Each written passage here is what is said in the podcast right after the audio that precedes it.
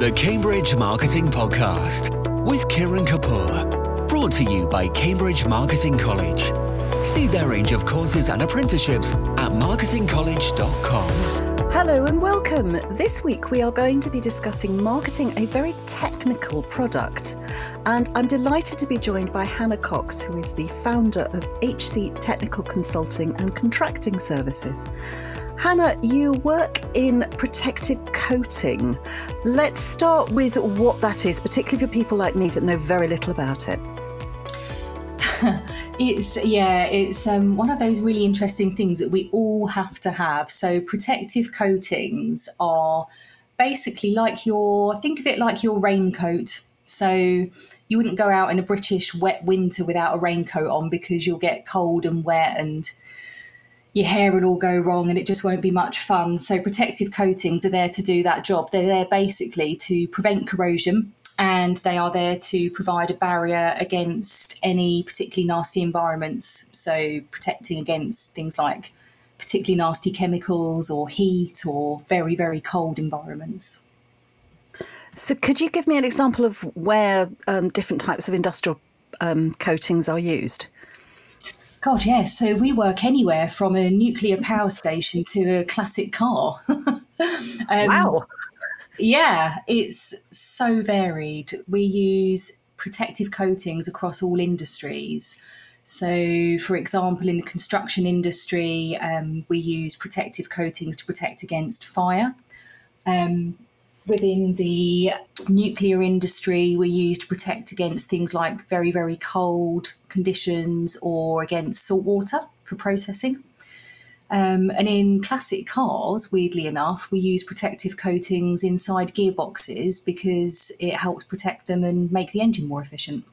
Okay, and I know you do inspections um, for mm. um, industrial, which we'll come back to, and also training. But do you actually put coatings on as well? We do, yeah. Yeah, so we do a variety of both on site and off site applications. And how does that work? I mean, technically, how do you put an industrial coat on something? God, again, it's so varied. okay, let me explain another way and say if for me, if I was thinking about a coating, I'm tending to think about something spraying paint on a car and it comes in several yeah. layers, but I don't think it's that's entirely how it works, is it? Well, it is sometimes. so there are some coatings that we absolutely do spray.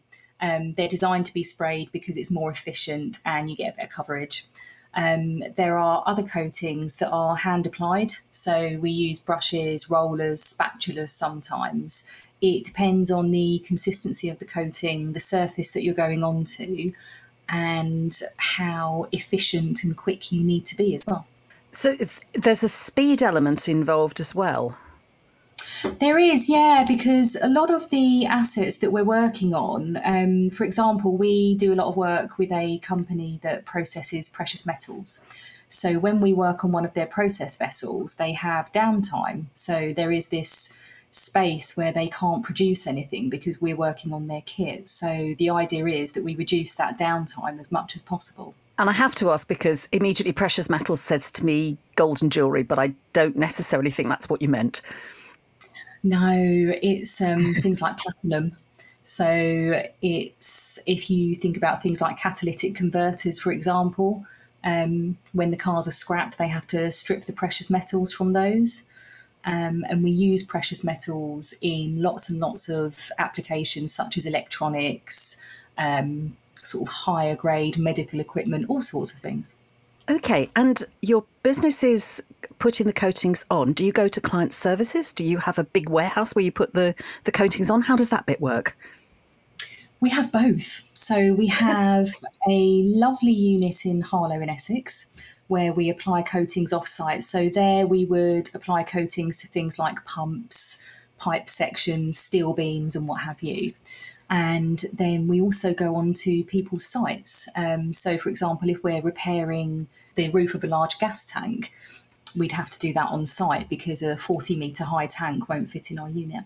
Okay, so I'm getting the I'm really getting the sense that this is a very wide-ranging business with lots of different um, types of uh, customers, and we will come on to your segmentation mm. very shortly. But the other side I wanted to ask about was you also do training as well. So how does how did that side of your business come about, and um, how much of your business is doing the the application? How much of it is training? Yeah, so the training's really interesting. So I have always been passionate about training. I started my career as an apprentice and so I've always believed in further training throughout my career. And whilst I was on a particular training course, um, the training body, if you like, that oversees that particular qualification, asked if I would consider delivering their suite of courses. Um, so we now deliver these training courses, which are a fully accredited course um, to individuals within the industrial coatings arena. Um, it's probably about, at the moment, it's roughly 40% of our business, I would say. Um, and that's growing because people are seeing more and more the need for accredited training and it's fantastic that you here you are as a, a, business founder and owner, but you you started as an apprentice, which I think is I think is a really good message for people that you you know apprenticeships are open doors to all sorts of things. Yeah, I think apprenticeships are. I just think they're so valuable because I did my apprenticeship and then I went on to um, do my degree with the Open University. But without that practical foundation, I don't think I would have got to sort of degree stage, if you like. Um, and I found that through doing the apprenticeship, I just ended up with such a wide range of experience. Um, and the good thing about apprenticeships is that generally you get put within sort of the best teams within that company. So you do really do get the best training. Um, I just really, really hope that apprenticeships continue to grow within our industry and within other industries as well. I think they're hugely valuable. Let's talk a little bit about the type of customers that you have. And I'm very interested in how you segment your customers. So, what sort of customers? I mean, do you segment your customers, or um, do you just view them all as just one one set of customers? So I do segment them, um, and I think that's really important because I think that although the so the core thing that we want to achieve with all our customers is basically the same. Um, so that's delivering good quality. But they they all need different things. So for the training customers, um, we tend to have people who are individuals, um, who are, you know, just wanting to either get a foot in the door within our industry or who want to upskill themselves. But also within the training industry, we have very large companies, so companies such as Network Rail, who want to train their staff to a certain level. So we have to aim our marketing at sort of two different segments there, even just within training. Um, and then within the industrial arena, because we're doing different types of coatings on different types of assets, again, we really do drill down into our sort of buying personas and what each type of segment is going to be looking for, particularly. And we try to sort of really aim at that particular segment. Fantastic. So, can we uh, can we perhaps focus on a buying um, persona? I mean, how do you how do you come up with them? How do you use them? This is you know this is gold dust for uh, for people learning about marketing.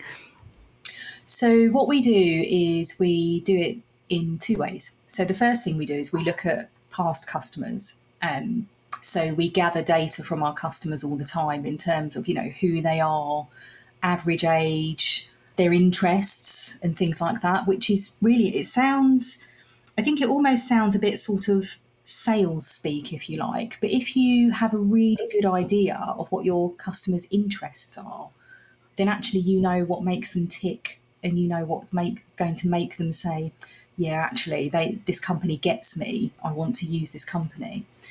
Um, so we do that. We use past kind sort of data, and then what we also do is we do a lot of looking on things, sort of different types of social media. So we look on LinkedIn, we look on Facebook, and we look on sort of TikTok and Twitter, and you know all the usual sort of platforms and we look at what's popular within our industry and then we drill down into why that's popular. So that can really, if you start drilling down, then you can really start to understand exactly what it is that people are looking for.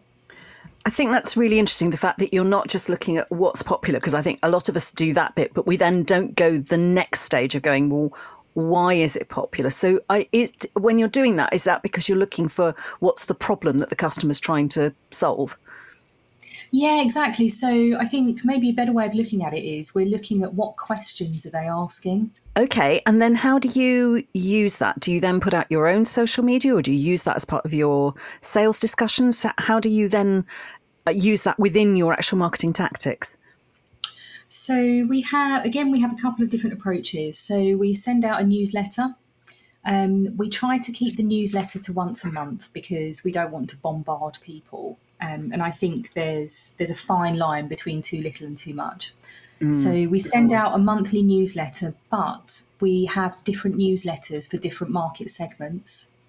Um, and we tend to focus on those sorts of questions that that segment has been asking recently and we try to put in case studies from what we've been doing um, and examples of where we can solve particular issues. We also um, try to keep active on social media, so things like LinkedIn and Facebook and what have you. Um, we're not so good at TikTok yet. I think that's an art in itself. but we'll get there, I guess. So again, that's a different way. And then our approach also is we're we're very active um, in talking to people. So, for example, later today I'm going to a lunch with a group of architects.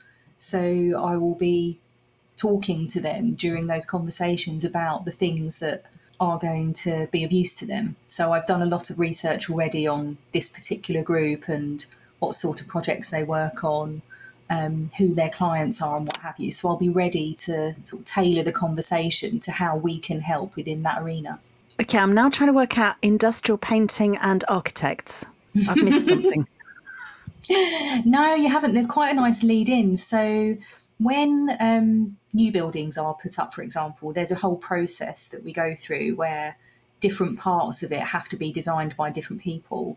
And right at the top of the tree for the paint specifications, um, we get the architects first because they'll come in and say, well, I want the building to do this and I want it to look like that. And then they start to think about, well, how can we achieve that? Um, so they need to bring in paint experts then. So they bring in people like us who will say, okay, we can do this and it's going to fulfill that need for you. Okay.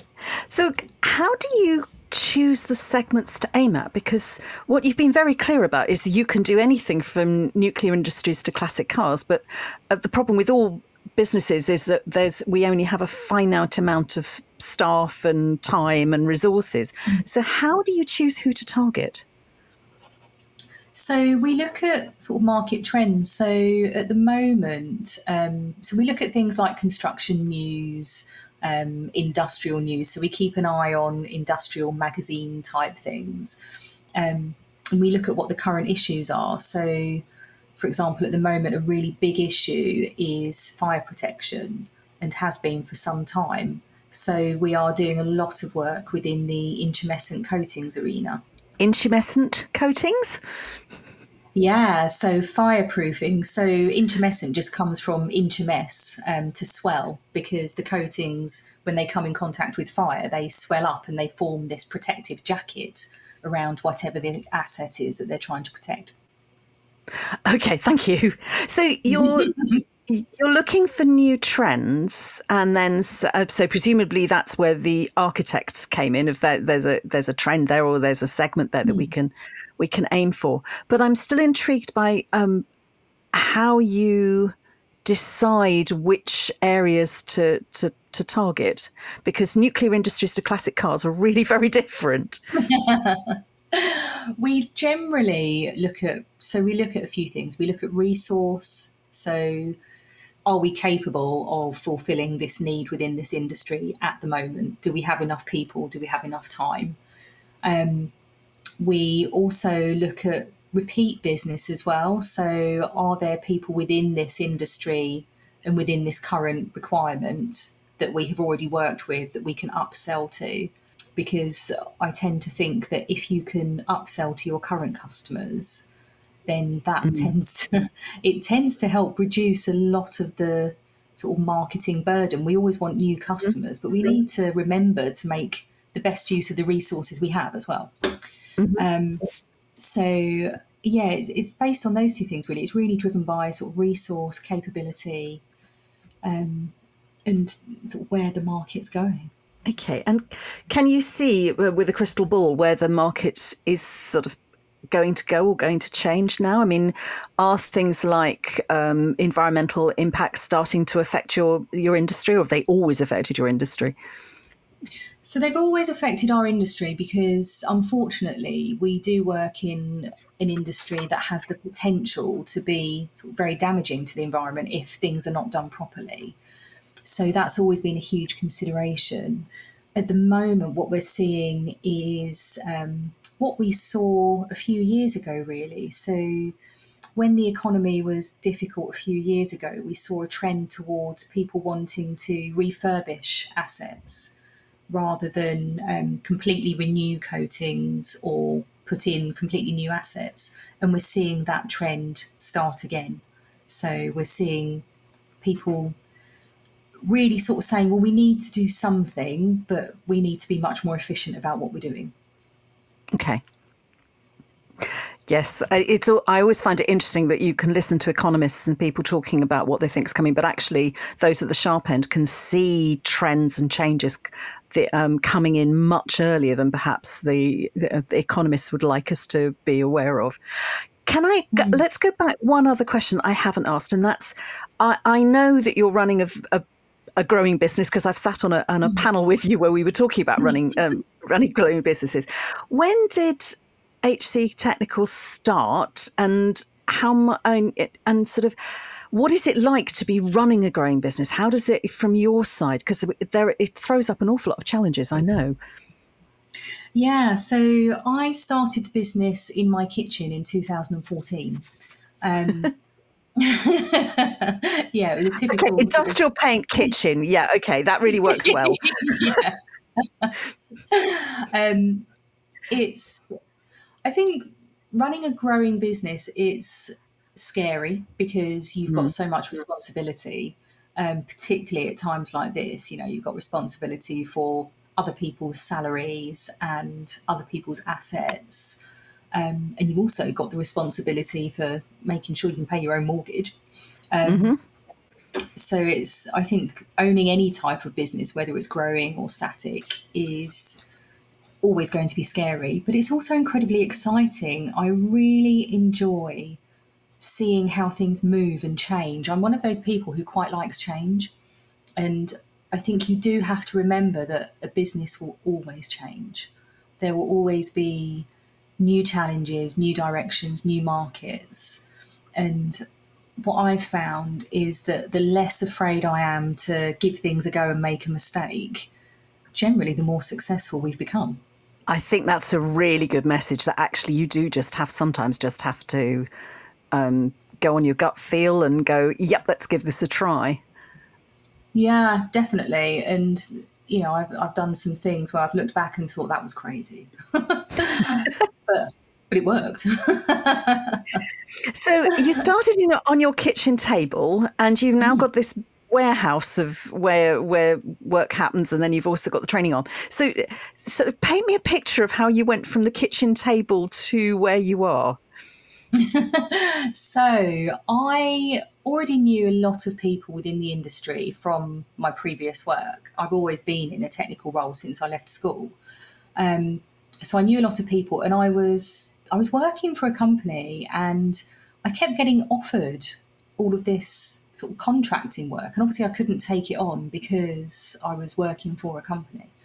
Mm. So I decided to go it alone. So I literally set up as a limited company on Companies House and said, right, I'm doing it. Gave them notice, and four weeks later, there I was in my kitchen with a laptop. And what I did is I managed to, I got a grant, and the grant bought a very cheap car and it bought some tools. And I started off by going to these customers that were trying to offer me work and saying, look, let me come and do this small job for you and then you know we'll see if you're happy with that, and we'll see if you want to give us more business. And that's what I did with lots of customers. I did lots of small jobs, and it worked really well. And I built up enough cash in the business to then be able to go and um, rent a small part of a yard um, from someone who was actually one of my customers. So, yeah, it worked really well. So, I rented a small part of this yard for um, a couple of years and knew that I wanted to move to the next stage into our own premises. And then, unfortunately, the pandemic arrived. Mm. And so, at that stage, we couldn't go and rent anywhere. We were just sort of stuck. We had an office in one location and this yard in another location, and it wasn't ideal. And then we were very lucky. I got a call from a state agent to say that they had a unit that someone had just dropped out of. Did I want to look on the off chance? And I did, and that was that. And we moved in a couple of years ago, and things have just been growing sort of exponentially, really, ever since. I think because we've got the confidence now, because we have that space and we have that settled um, sort of feeling. And I think although the pandemic threw up its own challenges, it also taught us all that you can overcome things. You know, things can literally stop overnight and you can still keep going. Yeah, I mean, we so we really had to adapt, and I actually found that that was a really, really good exercise for my business because what happened in our case, which was actually really good, is that obviously the government advice to larger companies was your staff are on furlough, but you can still train your staff. So mm-hmm. they all used this opportunity to train their staff. So actually, I was incredibly busy throughout the pandemic, but we had to adapt to how we were delivering that training to make it safe. So what I did is I signed up to this company I'd never heard of before called Zoom and we started we started delivering um, the theory modules for the training that we provide via virtual classrooms, and mm-hmm. that worked really really well. And then what happened is that stuck around. So mm. now we have these courses where we deliver via a, a, virtual classroom, and it's brilliant because we now have customers all over the world simply because we can deliver a particular type of training that they need anywhere. Yeah, it's hard now, sitting where we are a few years later, to realize just what a revelation being able to teach over Zoom was. Yeah, and I think it wasn't just the teaching. I think as a business, streamlining our costs. So in the olden days, I would drive in the olden days before DVDs. Um, I would drive and think nothing of driving, you know, three, three and a half, four hours mm-hmm. to a meeting where I would be there for 45 minutes to an hour and then. I would mm-hmm. drive back. Whereas now mm-hmm. I just, you know, I just do what we've done today. I send a link through and we have our meeting and then I get on with the day and I can see someone else. And it's, it's been much more efficient for us um, time saving, cost saving. I'm welcoming the virtual revolution because I think it's done a huge amount for a lot of businesses. Hannah Cox, um, founder of HC Technical Consulting and Contracting Services Limited, thank you so much for that. It was really, really fascinating to hear such a different product and such a different part a, a, different sector, but also how a lot of the marketing techniques are the same. You're still segmenting, you're still looking for cust- what customers are concerned about, you're still looking at trends, but in such a technical area and environment. Thank you so much for your time and insight. You are more than welcome. It's been an absolute pleasure to be here. Thank you. The Cambridge Marketing Podcast from Cambridge Marketing College, training marketing and PR professionals across the globe.